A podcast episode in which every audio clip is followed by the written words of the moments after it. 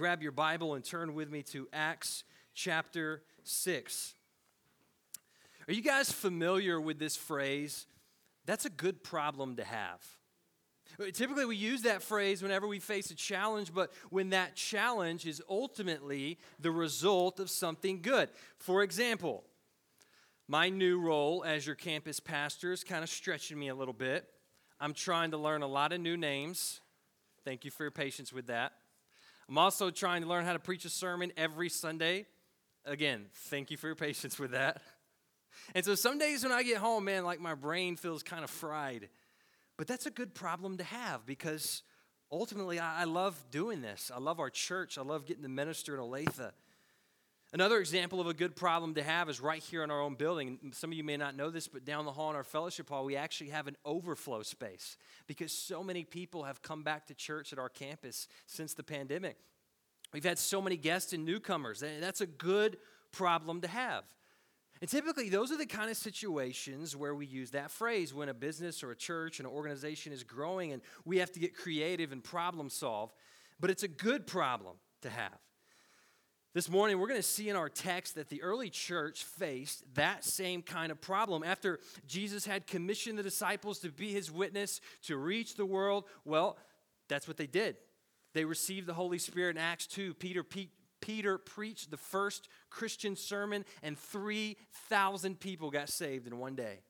The Bible says from that point on, they added new people every day. And as they grew, they faced some big challenges. Where were they going to meet? Who was going to be the leaders of this church? How are they going to function in a hostile culture? And in Acts chapter 6, we get to kind of look in on one of those good problems they dealt with, and we're going to see how they solved it. And then what we're going to do is take some applications from that to answer this question Why campuses? That's the title of our message today Why campuses? The reason we're talking about this is because we're about to start our Multiply campaign. What is the Multiply campaign? That's, that's a good question. The Multiply campaign is our fundraising effort to support the Multiply 2028 vision. Well, what is the Multiply 2028 vision? Man, I'm, I'm so glad you asked. You guys got good questions today.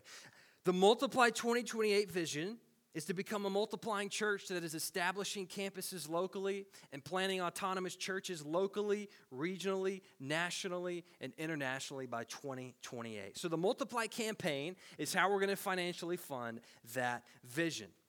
And since that campaign starts next Sunday, we need to make sure we're tracking with what is the purpose of this vision. And that's why we kicked off this series last week with the question why multiply? We looked at Acts chapter 1 where Jesus commissioned the disciples, and we said that that is the same mission we have today. Every church and every believer is called to make disciples and reach the world. And the Multiply 2028 vision is, is how we're going to do that. So today we're going to focus specifically on just that campus part. You heard me say, we want to establish campuses locally. Why? Why are we a multi site church and why would we want to start more when we have two great ones right here?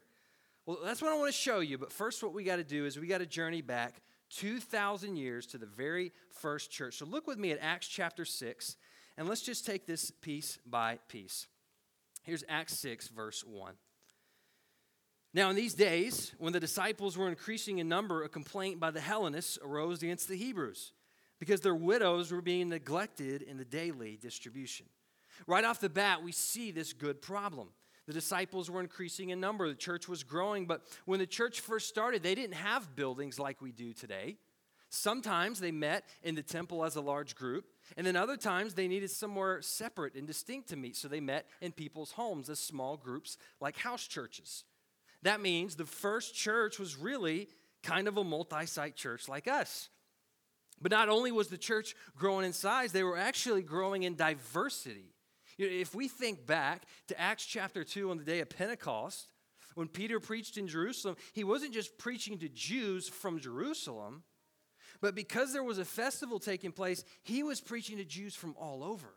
So the early church was diverse, it was multi ethnic, and it broke down really into two distinct categories. There were the Jewish Christians from Palestine who spoke primarily Aramaic and cl- closely followed the Jewish customs. They were called Hebrews. And then there were the Jewish Christians from outside of Palestine who spoke primarily Greek and were influenced by that Greek culture. They were called Hellenist. And these cultural differences caused some conflict in the early church. The Hebrew Christians were uncomfortable with the fact that the Hellenist Christians didn't keep the Jewish rules as closely as they did. And the Hellenist Christians were uncomfortable that the Hebrew Christians didn't, did follow all the Jewish rules as closely as they did. Add to that the fact that they spoke different languages, and here we have another good problem a diverse, growing church. Verse 1 tells us that because of the growth and diversity, the, the Hellenist widows were being overlooked unintentionally in the daily distribution. We know from day one that the church has always made a great effort to care for the vulnerable among them. Uh, the church has always had that priority of caring for the poor. And in a patriarchal culture, widows were some of the most vulnerable in society. You see, women did not typically work outside the home. They relied on the support of their husbands. So if your husband passed away, you became reliant on outside help. And these Hellenist widows, they would have been especially needy because these were women who had moved to Jerusalem to be a part of the church, had most likely left family behind. And so these women were, were falling through the cracks of the system that the church had to daily distribute food. You got it? You tracking with me so far? That, that's the good problem. And here's how they solved that problem. Look at verse 2. And the 12 summoned the full number of the disciples and said, It is not right that we should give up preaching the word of God to serve tables. Therefore, brothers, pick out from among you seven men of good repute, full of the Spirit and of wisdom, whom we will appoint to this duty. But we will devote ourselves to prayer and to the ministry of the word.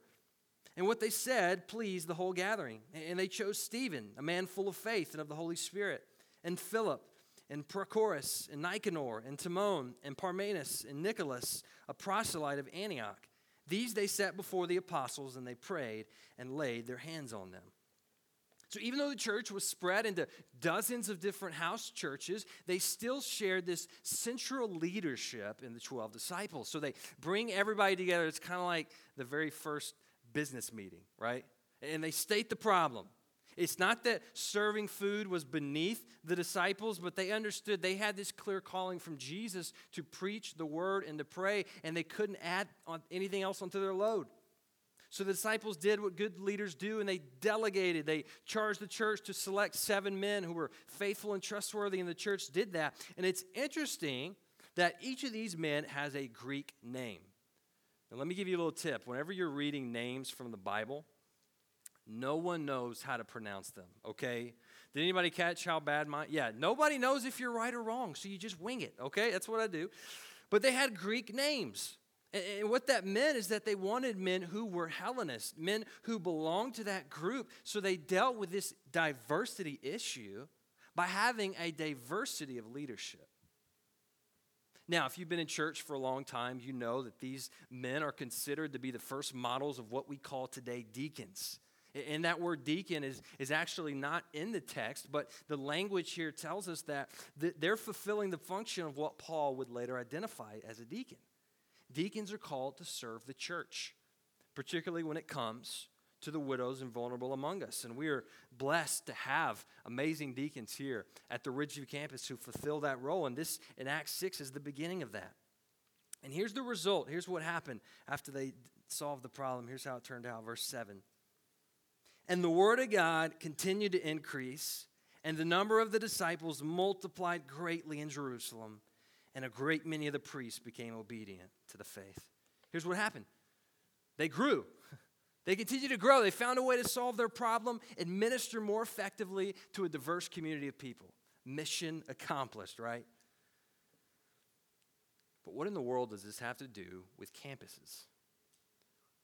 Well, the point of being a multi site church with multiple campuses is being able to minister more effectively to a diverse community of people like the early church did.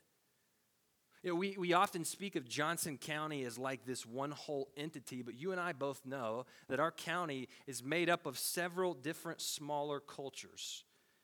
I've never lived in a city as big as this. Some of you are thinking this isn't that big. But I've never lived in a big metro area until I moved here. And, and so I remember uh, when Pastor Derek I actually let him drive my car. Looking back, that's kind of scary. But he drove my wife and I around the county, and um, we would cross a certain intersection. He would tell us, okay, now we're, we're technically in Olathe. We go a little farther, say, all right, this is Lenexa. And now we're, we're headed back to Overland Park. And oh, yeah, and there's Leawood.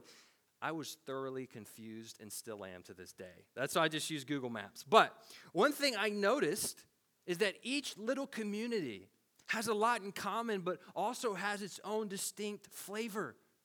We live in a diverse community. And the leadership of Blue Valley Baptist wisely saw this diversity as a good challenge to have. So now I want you to journey back with me to September 28, 2008. Do you remember where you were? I was one month into my senior year of high school. I know, I'm sorry. And I had never been to Kansas before. I did not know what a Blue Valley was. But I have been told that on that fateful night, our church was presented with a multi million dollar expansion plan that would greatly increase our square footage of what is now called the Antioch campus. That was going to be the first stage of this multi phase plan to build a mega campus for what they believed was becoming a mega church. But get this, you may remember the next day, the stock market fell 777 points, and the Great Recession of 2008 2009 was underway. That forced our church, and really all churches, to revisit these long held notions of what we think we need to grow a church.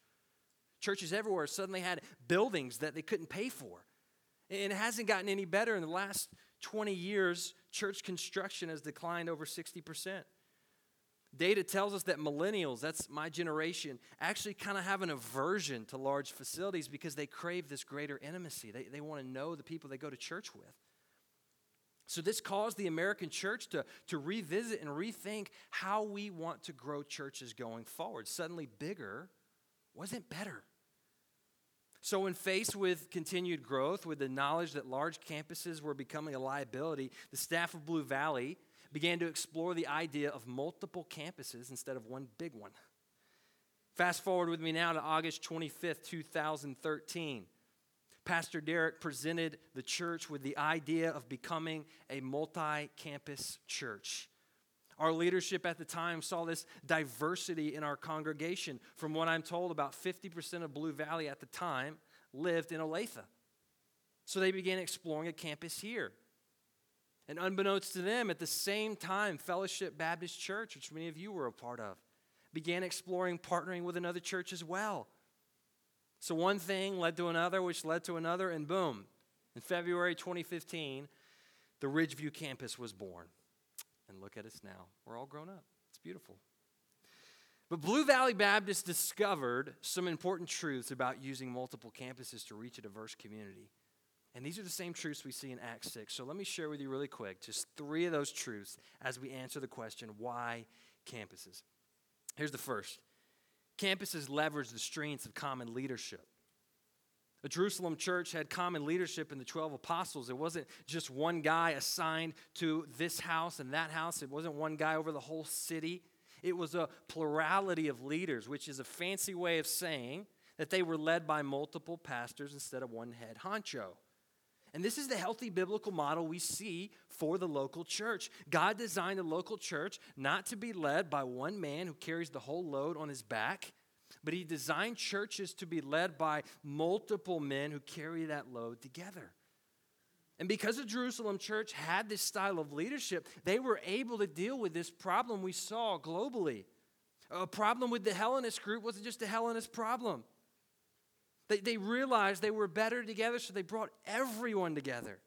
And this is true for Blue Valley Baptist as well.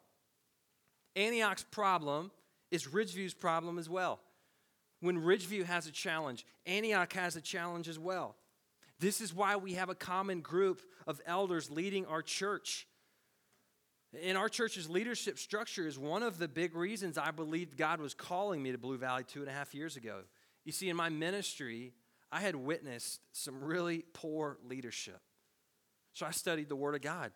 And I became convinced that the healthiest model for a church is to be led by a plurality of elders. And then I came here and I met our church's elders. Man, I, I was blown away by how godly these guys are. Man, how much they care for this church. Our group of elders, seriously, they're some of the best guys on the planet. And that includes two of our lay elders right here who conveniently are both called Jeff.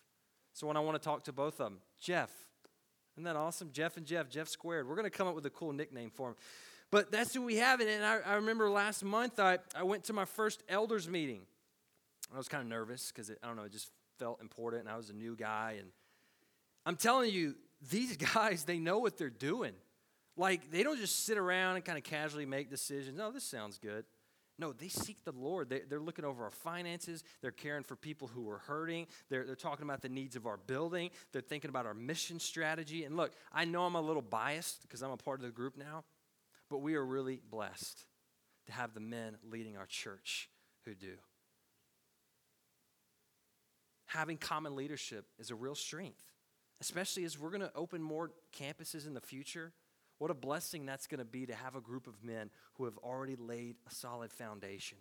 So, the campus model allows us to utilize common leadership. The early church did that, and we will too. Here's the second reason we have campuses campuses leverage the strengths of common resources. When I worked at a grocery store in high school, occasionally the price of eggs would drop significantly. And, you could get a carton of eggs for like 50 cents or something crazy. And I'm telling you, people would go wild. It was like Black Friday for eggs. I don't know what was going on. and, and, we would run out. I mean, people get mad at you if you didn't have the right eggs. And we'd run out of eggs. And our particular grocery store, we had multiple locations across Middle Tennessee. Okay, we were a big deal, all right? But we were also super, super cheap.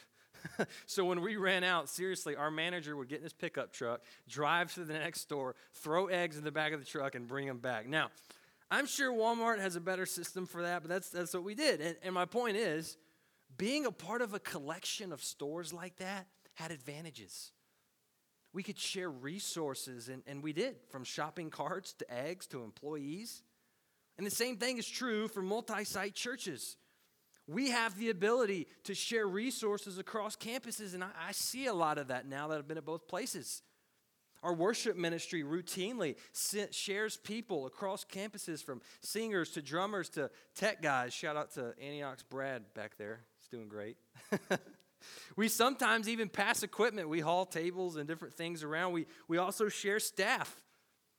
A church of our size here at the Ridgeview campus would not have near the amount of staff people we have if we were not multi site. But because we are, we have things like a full time marketing director and Jill Hogan Mary Bradford manages our website. Not to mention Susan House, Terry Goad, and our very own, I won't forget you, Deborah, Deborah Oldham. So hopefully she's watching this. I'll get some points. But we also have Jeff and Andrea who care for our buildings. We have a finance office with Dave, Pastor Dave and Melissa, who are some of the most diligent money managers you've ever seen, which means we also share finances. When you give to our offering, you don't just give to the Ridgeview campus, but you give to Blue Valley. Your money becomes part of a $3 million plus budget that supports several ministries and projects locally and around the world. The truth is, we could not have near the missional impact we do if we were standalone churches. But because we're multi site campuses, our finances go further and do more. Sharing resources has always been a part of the church. In Acts 2, when the very first church was formed, one of the things we see is they sold all their stuff and began to share it amongst each other. That's from Acts 2:45, which is where we get something Blue Valley does. I've never heard of a church doing this, but we have an Acts 2:45 fund that actually supports members of this church who get in financial difficulty.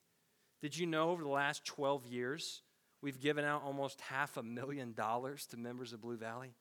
It's amazing. And we see that again in the Bible as Paul encourages the Gentile churches to support the Jerusalem church in need. This is the pattern. And this even goes on today on a worldwide scale. Did you know that Southern Baptists have the greatest missionary force in the world? And, and I'm not just saying that because I am one. But the SBC fully supports right now over 3,000 missionaries all over the globe. Since 2011, we have planted over 7,000 churches just in North America. And do you know how this happens? It happens through a program called the Cooperative Program, which was started in 1925. And, and the premise is really simple They said, hey, we got the same mission, we have the same goals, and we can do more together, so why don't we pool our resources and reach the world with the gospel?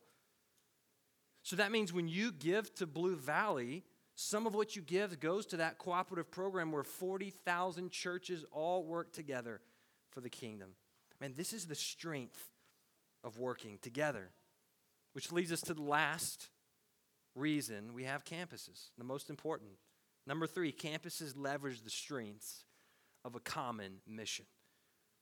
Blue Valley Baptist does not exist to just play church. We aren't here to just build fancy buildings and have exciting ministries and make people feel good. And we aren't doing all this just to have a really big budget and pat ourselves on the back. Man, we have a vision that we believe God has called us to, and that is to become a multiplying church meaning to make disciples that make disciples, that start campuses and churches, that start campuses and churches. We want to impact Olathe and Johnson County and Kansas and the Midwest and the U.S. and to the ends of the earth. I mean, we want to get to heaven. We want to have our own little section of people we've reached who can trace their spiritual lineage to Blue Valley Baptist Church. And look, I can't lie. This is a massive vision. This is big. It's much bigger than me or you or any of us. It's a God sized kind of vision. It's not a play it safe vision, it's a dangerous, risky kind of vision. It's a you're crazy, you can't do that kind of vision. It's in Ephesians 3:20 far more abundantly than all that we ask or think kind of vision. But we wouldn't have it any other way. I don't know about you, but I don't want to get to the end of my life and look back and think, I should have done more. I don't want to settle for things that I can just do in my own strength and power. I want to attempt some things that are so big that only God can do it in His strength and power. Man, this is the vision that God has given our church. And not only are we attempting this vision with the help of God, but we have the help of Antioch campus and other campuses that come in the future. We aren't paying off the church debt and supporting dozens of ministries on our own. We have another 700 or so people with us. And we aren't seeking to plant churches and start campuses alone. We, we have another powerhouse of godly people about seven miles east. We are better and stronger. Together, we can do more together. And that's why we're a multi site church. Because as campuses, we leverage the strengths of common leadership common resources, and a common mission so that we can reach a diverse community with the gospel. So, what's next? I mean, when is this going to happen? What's the plan? Well, the first way is something I'm really excited about, especially for our Ridgeview campus. We're going to be establishing what we're going to call the Blue Valley Hispanic Mission.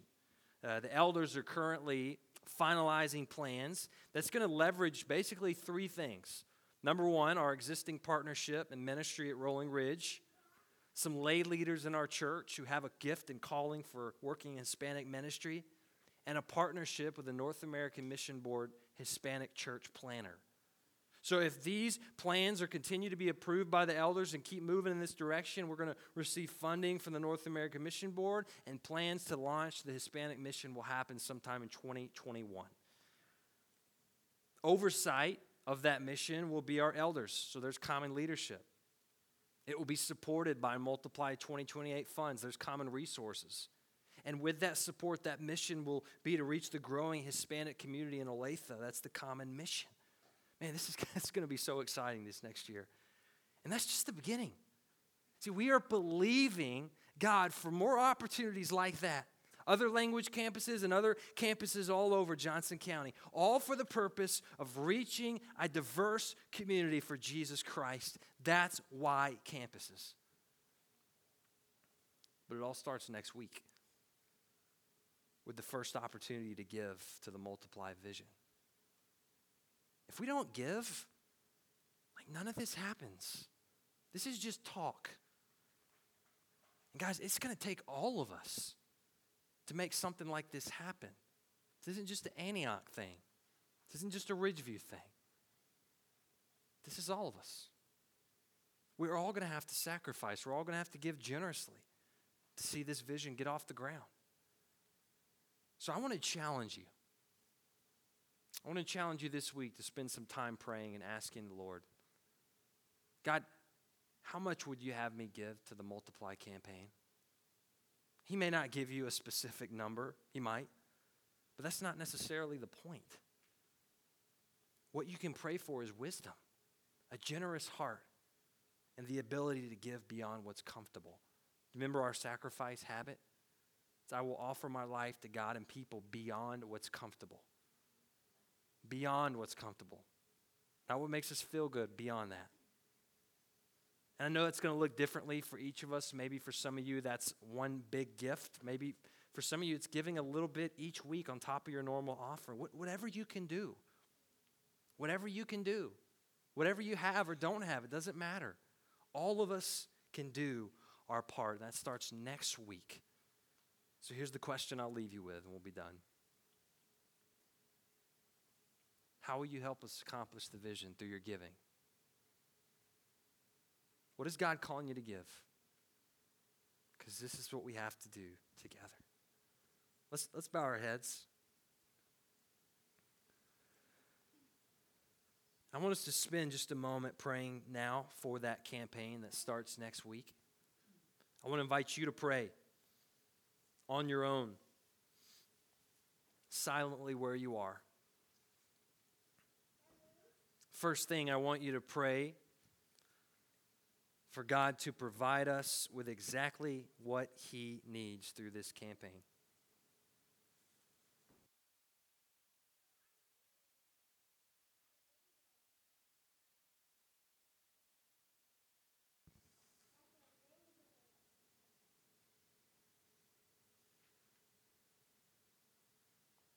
Next, I want you to pray that we would be faithful to use the funds that we receive to reach the world for Christ.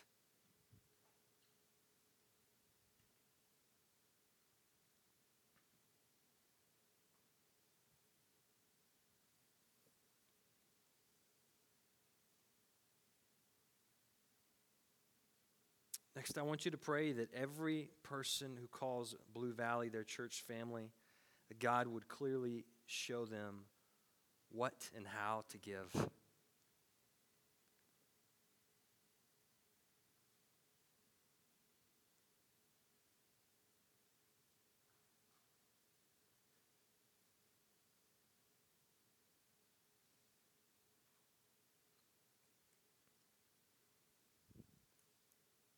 And lastly, I want you to now ask God to show you how you're going to support this campaign.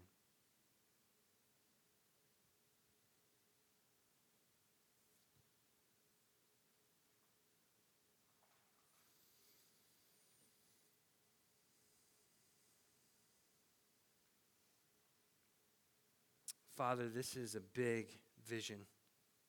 This is much bigger than anything we're capable of in our own strength and power. This is a vision, honestly, from man's perspective, seems impossible. But God, we know you delight in doing impossible things because you are a God who has authority over every square inch of this world. You're a God who literally owns everything, and you can give us exactly what we need. So, God, we ask boldly that you would use us to play a part in this campaign, that you would bring each person to give the exact amount they need, that you would provide every last cent for us to make the impact you're calling us to do in this world. God, help us to reject the materialism that comes from our culture, the obsession with things and stuff and money, and to, to live sacrificially and generously. God, I pray that you would show each and every person in this room what their role is, that they would have a burden for the mission, that they would have an excitement for the expansion of your kingdom, that they would see how you're calling them to be a part of it too. God, help us to do it in Jesus' name. Amen.